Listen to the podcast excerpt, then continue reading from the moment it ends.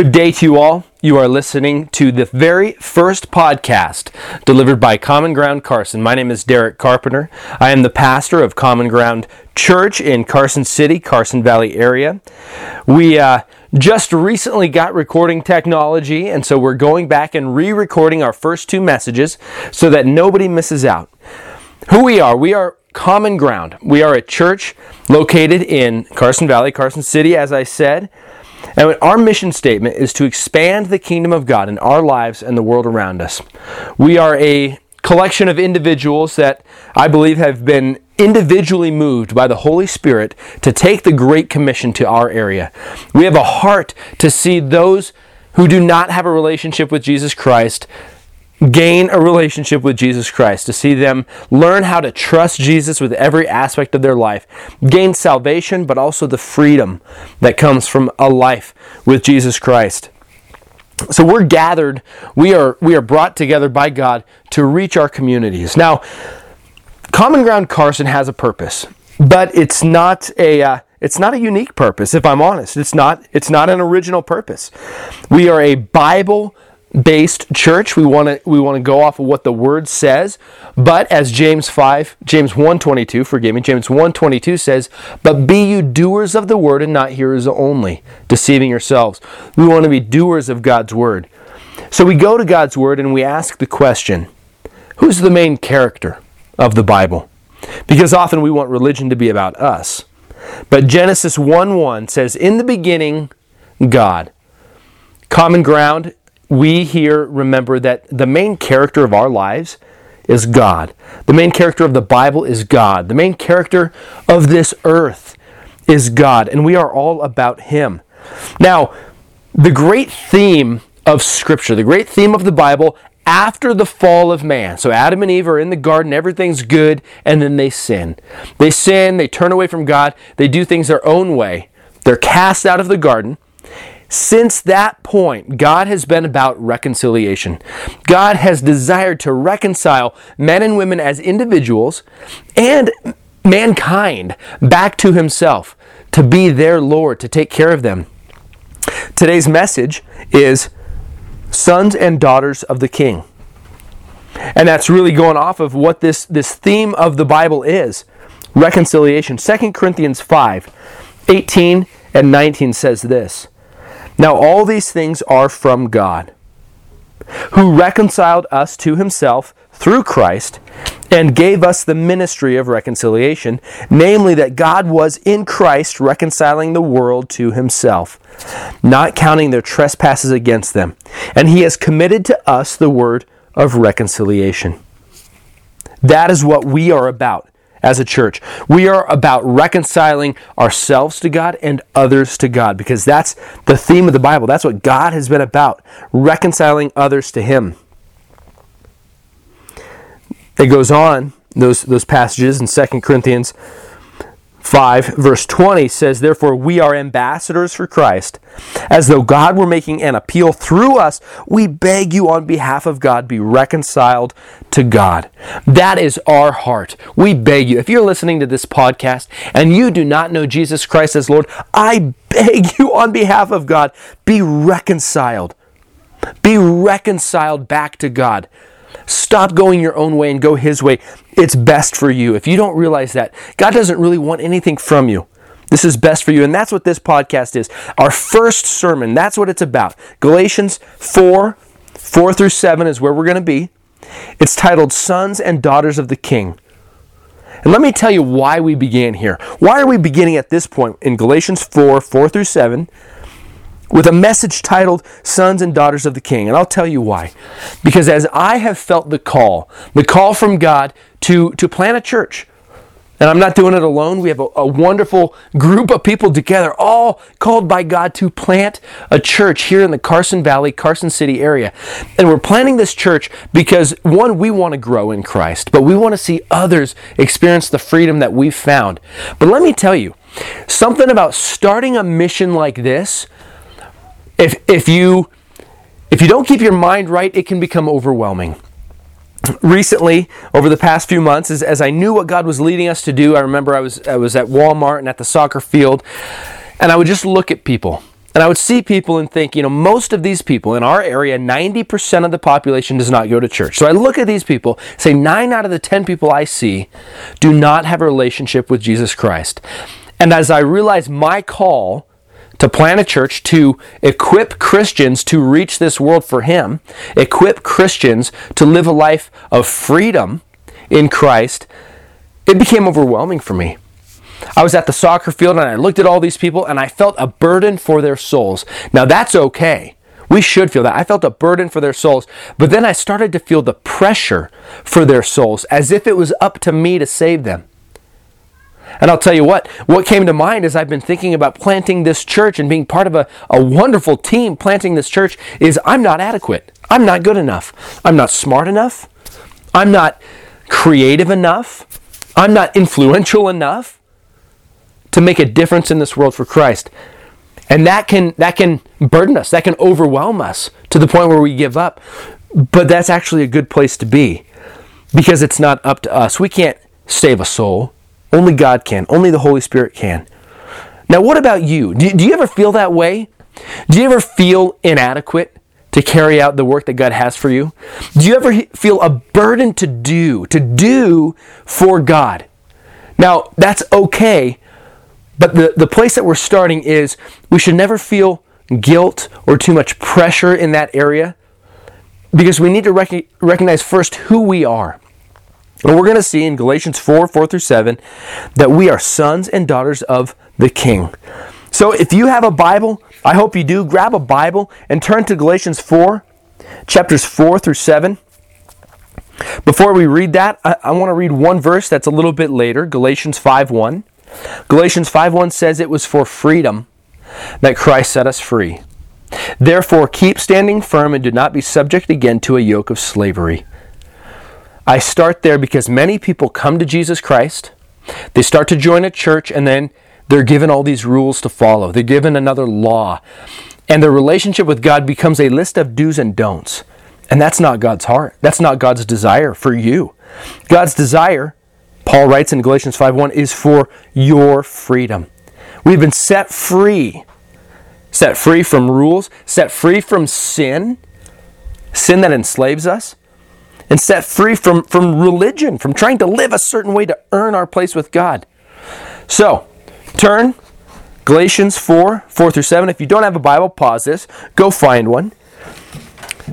Galatians 4, verse 4 says this But when the fullness of time had come, God sent forth his Son. We know that's Jesus Christ.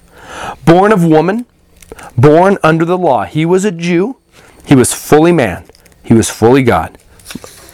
Verse 5 To redeem those who were under the law. That's why Jesus came, to redeem those who are under the law. To redeem. That word redeem means to purchase to purchase um, off a slave market. He redeemed us. It was as if Jesus walked through the slave market, and there we all are, up on the front. We're being sold. We're slaves to sin already, and we're just being sold into more sin. And Jesus goes walking through, and I, I picture him moving through the crowd, and he looks up and he sees you up on the block. And he says, I choose that one. I will buy that one. The auctioneer says, What will you pay? He says, I will pay me. I will give my blood. I will die for that one. And that's what this verse is saying that he came to redeem us. Verse 5 goes on. It says, so that we might receive adoption as sons. Don't miss this.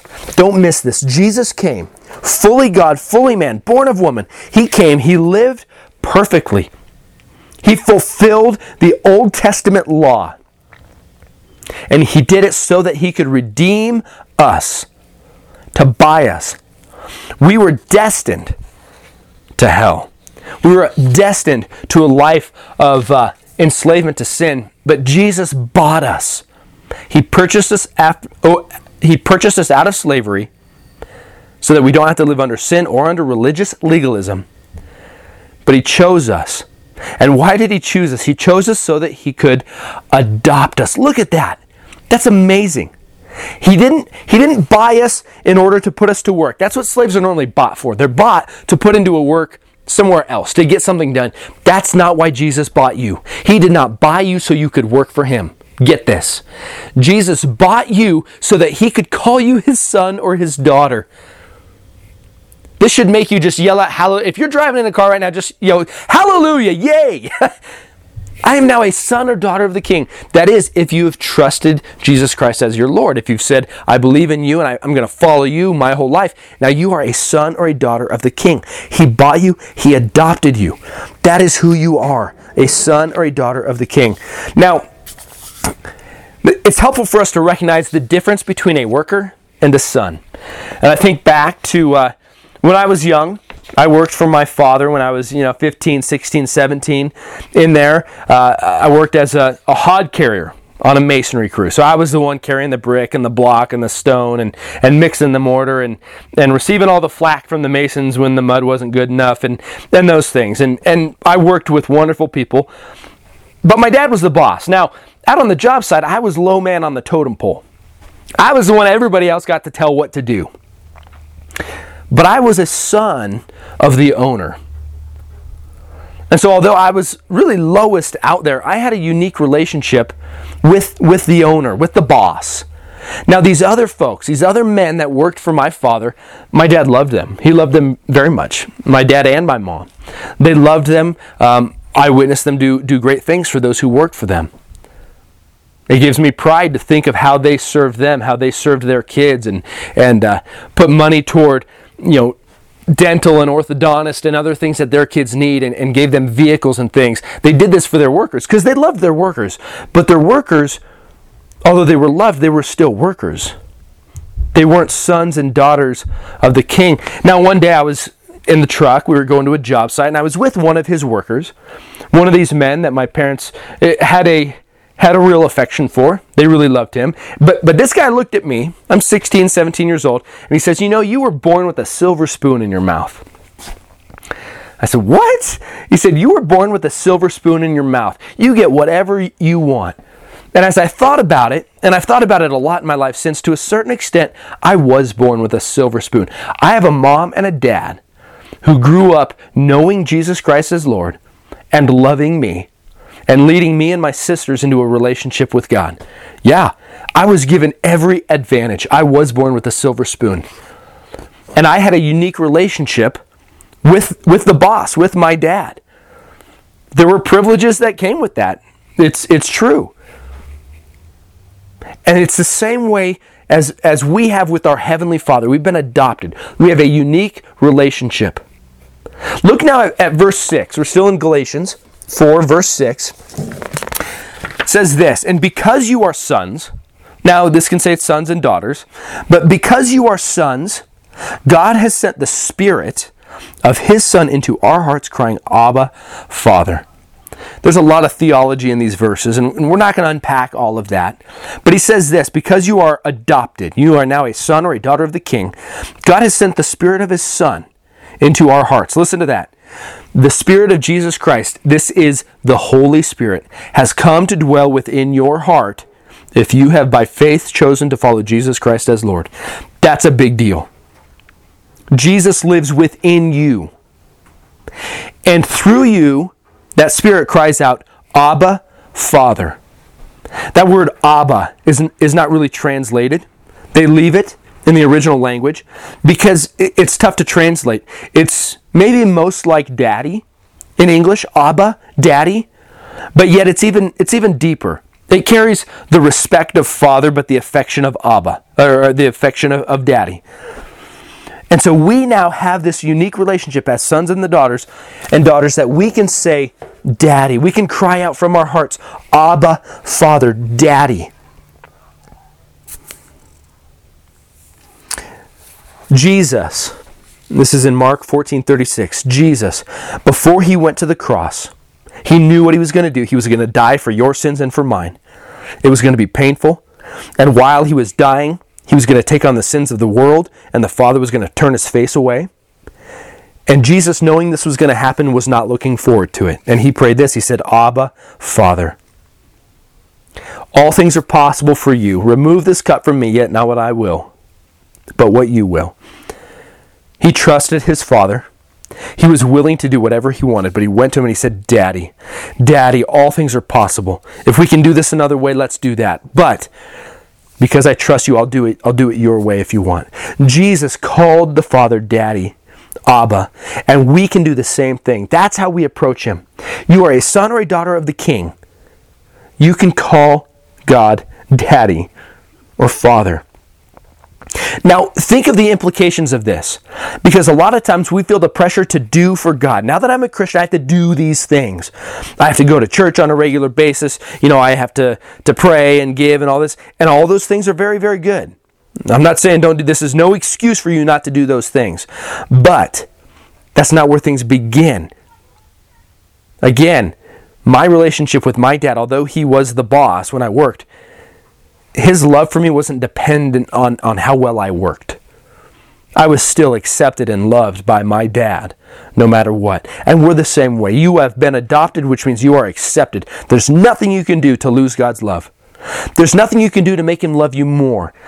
There's no good deed, good missions work, good anything that's going to make him go, Oh, you are a better son now. I love you more now, son or daughter. You are accepted. You are no longer a slave and a son. This is verse 7. It says, So you are no longer a slave, but a son. And if a son, you, then you are an heir of God. Listen, what is the idea of an heir? Heir, and I'm not talking air you breathe. This is air as in spelled H E I R, an heir. That word is used in reference to an inheritance. When a father dies, uh, his, his children will receive the inheritance. We, if we've been adopted as sons and daughters, we receive the inheritance. The beginning of that inheritance is the Holy Spirit within us. But we have an inheritance which is going to be a place in the kingdom of God forever. We are going to receive as an inheritance a relationship with God forever and a place in His house. When we die, we will be with him forever. Or when he returns. Uh, our six year old daughter, Elise, she's recently uh, given her life to Christ, and I believe it's genuine. But there's definitely some fear there, some fear of, of death. She's afraid it's going to hurt, and some fear of hell. And so we've talked about, well, you know, Jesus is coming back. And when Jesus comes back, those who are alive on earth, they're not going to have to die. They'll get new bodies right away. So she, uh, she kind of latched onto that. She said, that's, that's what I want. And so it was a, a few weeks ago. We were in bed, and, and Elise, six year old, she, she says, You know, Daddy, I, I know. Uh, I know when Jesus is going to come back. I said, Really? She said, Yes, he's going to come back when I'm nine. I said, Really? Why? She said, Because I asked him to. She said, I don't want to die. And, and so I asked that he'll come back when I'm nine, and that's when I'll get my new body. I said, Well, that's, that's great. Of course, I didn't tell her that, you know, that's up to God, not up to us. But, but she understands that she's going to get an inheritance, which is a new body, a sinless body, a body that doesn't deteriorate, that doesn't get sick, that doesn't die. We have an inheritance waiting for us. But not all of our inheritance comes later. We have so much inheritance now. Jesus said this He said, Come to me, all of you who are weary and heavy laden, and I will give you rest. Take my yoke upon you and learn from me, for I am meek and lowly of heart, and you will find rest for your souls. For my yoke is easy and my burden is light. That is your inheritance peace, joy, purpose, freedom. And that's a freedom from envy, from jealousy, a freedom from self promotion, a freedom from being worried, a freedom to trust God with everything. He's a good father who will take care of us. That's our inheritance we get in this life as we live as sons and daughters of the King.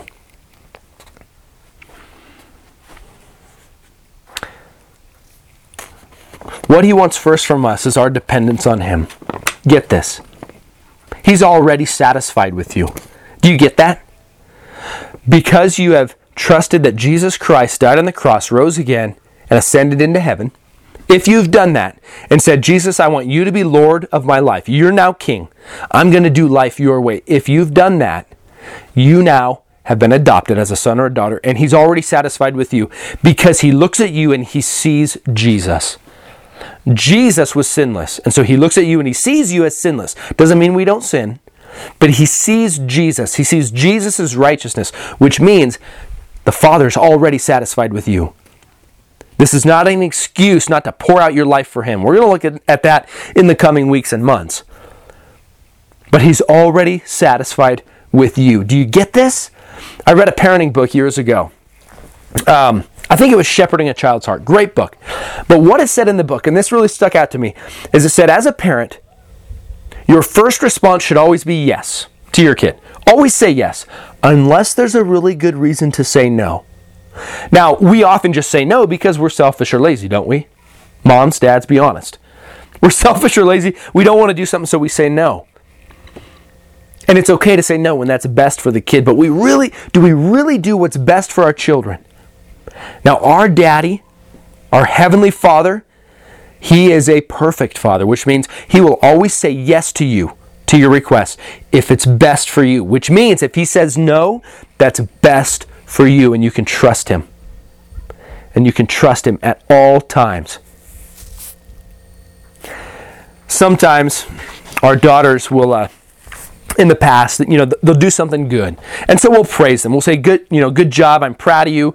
You know uh, again elise coming home from school and, and she'll say i stayed on green today. They have this system. Um, you know green to yellow to red. Red is bad. Uh, green is good. And so she'll come home i stayed on green and we'll praise her. Good job. We're proud of you. And then she'll say something like this. So she's done this in the past. Do you love me now?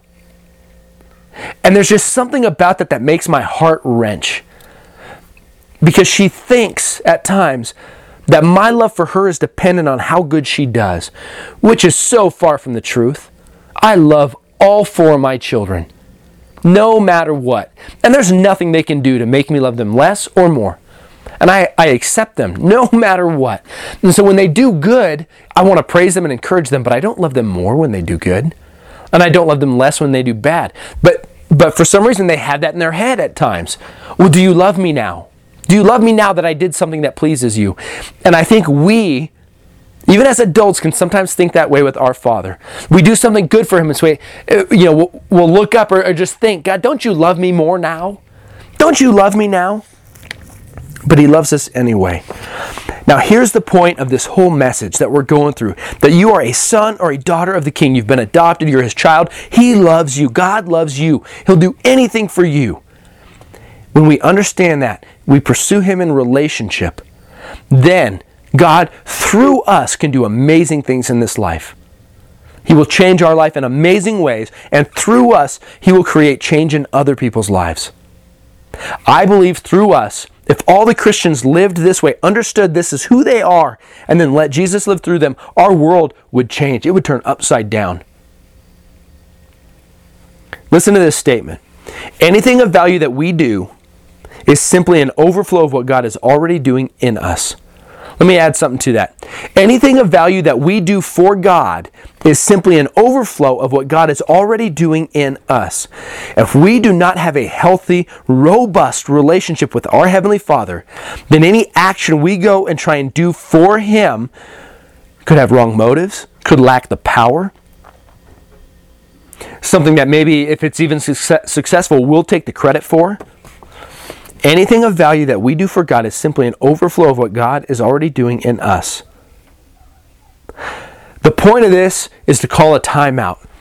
Common ground, this church here, we have gathered together because many of us have felt the itch to go. We have felt the Holy Spirit prompt us to go make a difference in this world for Him. Go carry out the Great Commission. Go make disciples. But we have to stop a minute and go, are we good with God first? Am I satisfied with my relationship as a son or daughter of the king first? Then, through us, he can go out. Because listen, if we, if you are not living a peace filled, joyful life as a son or daughter of the king, how could you ever hope to lead somebody else to that life? And that's what we want to do. But as we do live this life, God will work through us. Then He gets the glory. So relax chill out. This takes the pressure off. And let me tell you, this takes the pressure off me because I feel the pressure as a pastor for all the lost around us. We got to save them all. I feel the pressure for those in this congregation, those who I love. And I want to see your lives changed. I want to see you grow in Christ. I want your, your families to improve. I want your marriages to improve because you're trusting God. And it's not about you anymore, it's about Him. But the pressure to a certain extent is off of me. God's already satisfied with me. I want those things, but I'm not going to dig into your lives so that I can earn something with God as I pursue God and I and I love him, he'll live through me and hopefully I will be of more use to you. And as you pursue God, fathers, as you pursue God as your heavenly Father and enjoy him, you will be a better husband and a better dad. Wives, same with you. You pursue God first, your dad.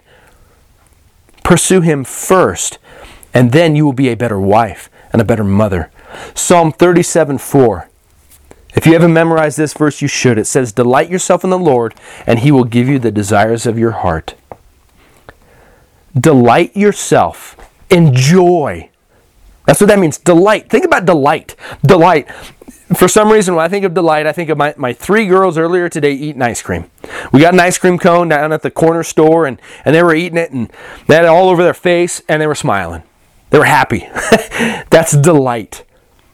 Delight yourself in the Lord, and He will give you the desires of your heart. He'll give you everything you want when you're delighting in Him, because then you're pursuing Him. You're not living a selfish life. And when you pursue Him, you get everything you want. Which meaning the things that you think you want or you think you need and you don't get, you're okay with that because you're delighting yourself in the Lord. And that's where we need to start. That's where we need to start. Now, if we had a good object lesson here, it would be a comparison with, with broccoli. Okay? I got a I got a cup here of broccoli and I got a cup of, of fresh fruit. Which is going to taste better? The broccoli or the fruit? Now now this broccoli, it does not have any cheese on it. It does not have any salt on it. It's just broccoli. In fact, it's frozen right out of the freezer and it's here it is, broccoli. Now, this is good for you. Broccoli's good for you, but it doesn't taste very good. It's not enjoyable. But here we are, fresh fruit. Now, there's some natural sugars in it, but fresh fruit, this is good for you. Fresh fruit, just like broccoli, is good for you. But yet, fresh fruit, fruit is enjoyable to eat. Is your life pursuing God? Is your religion is it a religion and it's like broccoli? Like I go to church because I'm supposed to, and I know it's good for me. You know, I read the Bible because I'm supposed to, or I don't read it because I feel so guilty. Uh, is your life like broccoli? Your your religious life, your your pursuit of God, like broccoli? You do it because you know it's good for you, but you don't really like it. Or is your life with God more like fresh fruit? It is good for you and you enjoy it. That's the life God wants for you. He wants you to enjoy life for Him. The Westminster Catechism says this. You know, when they said, What's life about? It's to glorify God and enjoy Him forever. And I believe they nailed it. What is your job as a man or a woman, a boy or a girl? It's to honor God, to glorify God, to give Him all the glory, and to enjoy Him forever. That's where it starts. When we do that, He'll do amazing things through us. If we don't do that, anything we do for Him is probably presumption. It's for our own glory. Wrong motives. So instead, enjoy Him. So here's my question for you as we start to wrap this up and apply it. Do you rest in your relationship with God as your Father? Or do you stress over His acceptance of you based on what you can do for Him? If you by faith have accepted Jesus as Lord, you're accepted. You're loved. You're a son or a daughter of the King. Rest in that. Delight yourself in that. You're good enough. Listen to that. You're good enough. He loves you. He doesn't look at you and look at all the things that, that he wants to change. You know, a lot of times our earthly parents, and we as earthly parents, we do that. You know, we tell our kids all the things we want them to change. And they might start to think, well, they'll love me more if I change those things. No, God does want you to change. That's why He saved you. He wants to make you better. But He loves you, He's accepted you just like you are, and He wants you to enjoy Him. Listen, I forget this sometimes. I do. I have the personality, I want to get things done, I want to go. And as I do, sometimes I start to take control. I heard this analogy and I, I really appreciate it. You know, it's, it's as if uh, picture a piano, a beautiful grand piano there. And God is playing a concerto. He, he's playing this beautiful music. You know, his fingers are running up and down the keys, and it's it's just amazing. And here, you know, there's a crowd listening to. Okay, it's it's there's a big crowd, and you're there. You're right next to Jesus, who's playing this, and you're, you're watching his fingers go, and you go, you know, I I think I can do that. So you kind of sit down next to him, and you put your hands out, and you start to play. And when you do that, he takes his hands off. He lets you. Go for it, you play, because you think you can do what he's doing. And, you know, it ends up being like chopsticks, you know, dun, dun, dun, dun, dun. And it sounds nothing like his until you realize you can't do what Jesus is doing. And you take your hands off the keys and you let him play the beautiful music and you enjoy it. That's what we do. We don't want to take control. My my personality, I like to take control. I think I know what God is doing. I look around here, I see 90% of our population does not go to church. 90%. And I know God's heart. He desires to seek and save the lost. He, he desires that none be lost, but that all to come to repentance. I know what God wants with these people. And I can have a tendency to go, I'll do this for you, God. Let's just go save these people. I'll do it. But instead, I need to seek God, enjoy Him. And then, as I delight myself in the Lord, He'll give me the desires of my heart, which is to see people saved, to see people grown in Him. I believe to see my kids flourish in Him. But it all starts with me seeking Him. John 15, 5, very valuable verse. Jesus says, I am the vine, you are the branches. He who abides in me and I in him, he'll bear much fruit, for apart from me you can do nothing. Do you realize that? Our job we are, we're the branch, and we want to produce fruit. But our job is not to produce fruit. Our job is to cling to the vine, which is Jesus.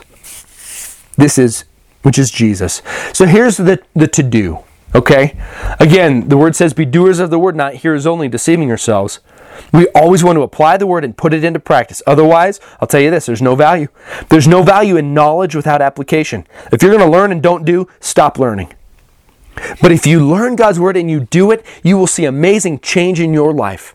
You will see peace and joy. You will experience peace and joy you never thought were possible. You will become more loving.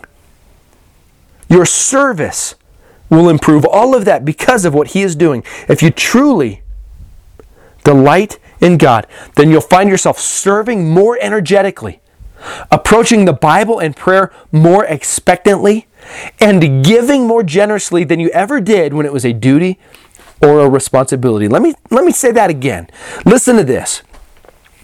If you truly enjoy, delight in God, your Abba Father, then you will find yourself serving more energetically, approaching the Bible and prayer more expectantly, and giving more generously than when you ever did it as a duty or a responsibility. Just love, the, love your father. Love him. Spend some time with him. So here's our to do. I started that by saying, here's our to do. Make Jesus a priority. Make God a priority. Not what you do for him, okay? Not acts of service. Acts of service are good, but those are secondary. What I'm talking about is enjoying time with him. This is prayer. This is a devotional life. Spending time in the Word, enjoying Him maybe memorizing a verse. Now, at the beginning, I'll tell you, that, that sounds like a chore. And we do need to buckle down. If we've never done this, we need to build the habits of time with God. And if you do it, then you will start to enjoy it. And if you do this for a month and then you stop doing it, you'll miss it. You'll miss it because you've learned the relationship with God. So here's my challenge to you. We're not going to start with the month, we're going to start with two weeks. For two weeks, I want you to commit to this 10 minutes each day, spend some time with God without asking for anything. Without asking for anything, sit and enjoy Him. Sit and think about God. Think about what He has made. Think about what He has done. Appreciate Him. For you, this may be listening to, to worship music. For you, this may be scripture. I think Scripture needs to be part of that because it's it's the Bible, it's the Word of God that changes lives. It may be going for a walk. For me, it's going for a walk and saying the Lord's Prayer. And just letting Him flow through me and fill me. 10 minutes a day. How much time do you spend watching TV? Okay, there's a little conviction there. I want you to take 10 minutes 10 minutes a day for the next 2 weeks and enjoy your father. And I, I'll be honest, for some of us if we haven't done this it's going to be awkward at first. It is. And that's okay. And that's okay. But let's get started. Your father loves you. Jesus came to purchase you off the slave market so he could adopt you. Now, we at Common Ground, we are looking forward to changing our world for God. That's our mission statement to expand the kingdom of God in our lives, beginning in our lives, and the world around us. But before we do that, are we enjoying our relationship with our Abba Father? Let that be so.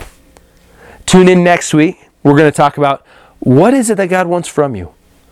What's God's will for your life? We're going to talk about that. Yeah, week two. And we're already going to get into what's God's will for your life. We've all asked that question. So tune into our next podcast and you can hear that. Thank you for joining us.